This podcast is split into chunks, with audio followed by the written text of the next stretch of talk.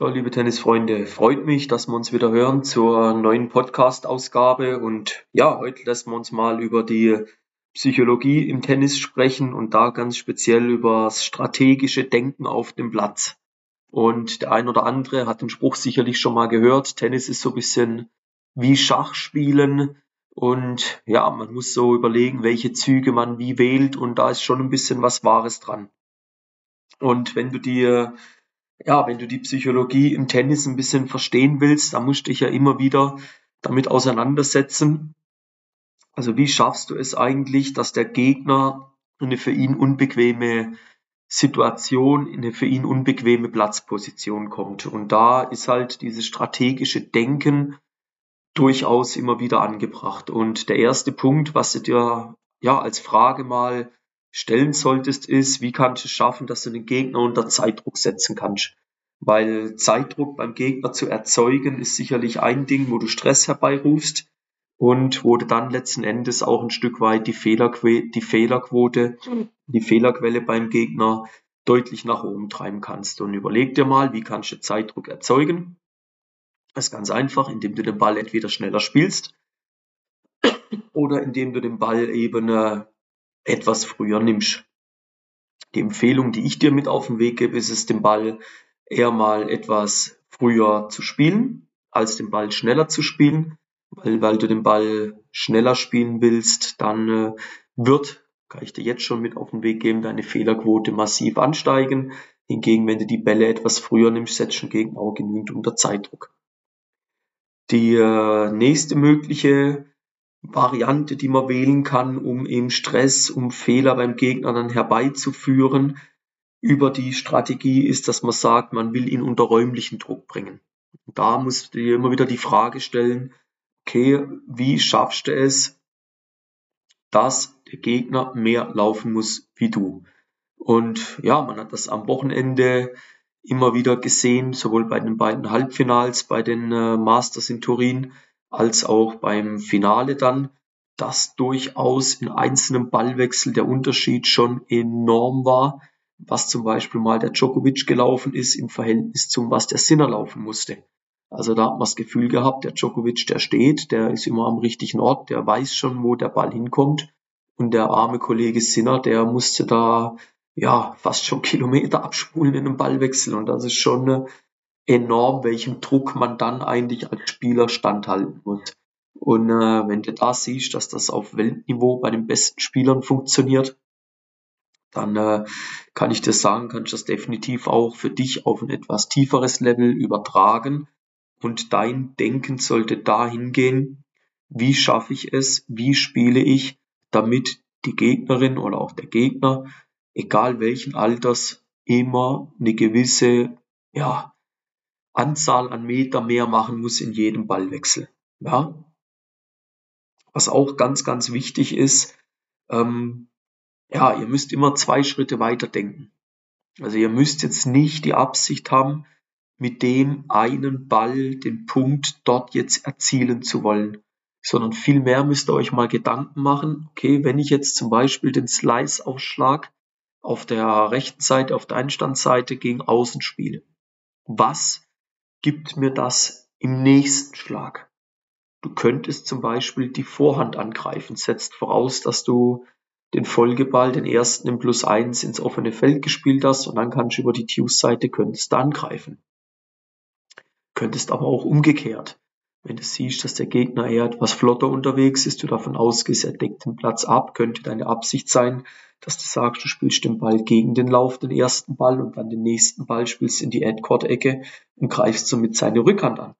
Ja, also auch das ist dann durchaus eine Möglichkeit. Und da muss man sagen, du musst eigentlich immer schauen, was ist die Konsequenz aus der Konsequenz und was passiert, wenn du mal zwei Schritte weiter denkst. Entschuldigung, da merkt, die Stimme ist schon wieder ordentlich angeschlagen, aber das soll nicht hindern, dass man da die Podcast-Folge trotzdem von der Leine lassen. Und äh, was da auch immer wieder zu dem Thema zwei Schritte weiterdenken dazugehört, ist eben so diese Methode, ich sage dazu, das ist wie eine Excel-Tabelle wenn dann. Also wenn du dort eine Formel hast, kommt auch, wenn das, dann das. So. das plus das in der Summe ergibt das. So, wenn du den Angriffsball dorthin spielst, dich am Netz dorthin positionierst, dann ist die Wahrscheinlichkeit, dass er dich dort passieren kann, deutlich geringer wie auf der anderen Seite. Ja, zum Beispiel ist Kurzcross dann nicht mehr auf. Er wird nur noch Longline wirklich gehen können und dementsprechend machst du da die Tür zu und dann äh, wird der Volley halt wegvoliert. Und das ist halt das, wo man sich immer mal den Schritt weiterdenken muss. Und ein anderer Punkt ist, im, Strate im strategischen Denken auf dem Platz ist halt auch immer so ein bisschen, wie schaffst du es, den Gegner rauszuholen aus der Komfortzone? Wie schaffst du es, dass der Gegner eigentlich nicht mehr in seinem gewohnten Umfeld ist? Und das ist fast noch das Interessantere, wie leicht das sehr häufig ist, dass man die Spieler wunderbar aus dem Konzept bringen kann. Also Beispiel, bind dir mal etwas häufiger den Schuh. Mach das einfach mal. Zieh mal die Pausen ein kleines bisschen länger raus. Ja, zeig mal nach gespielten Punkten, wenn es halt mal nicht so für dich gerade läuft, keine negativen Emotionen.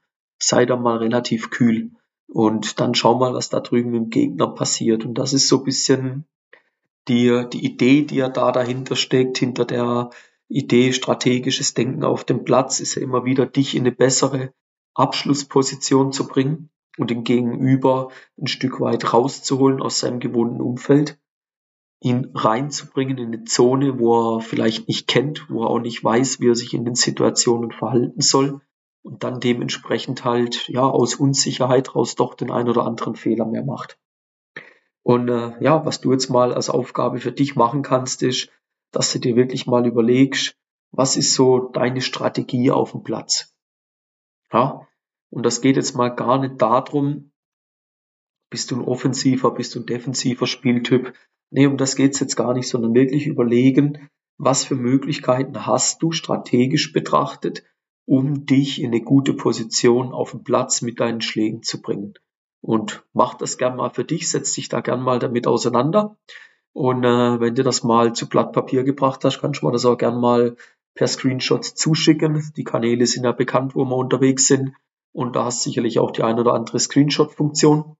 Und dann geben wir dir da gerne mal Feedback. Und äh, in dem Sinn wünsche dir einen kühlen Kopf und hoffentlich triffst du die für dich entscheidenden richtigen strategischen Maßnahmen auf dem Platz, damit das Spiel letzten Endes auch zu deinen Gunsten ausgeht.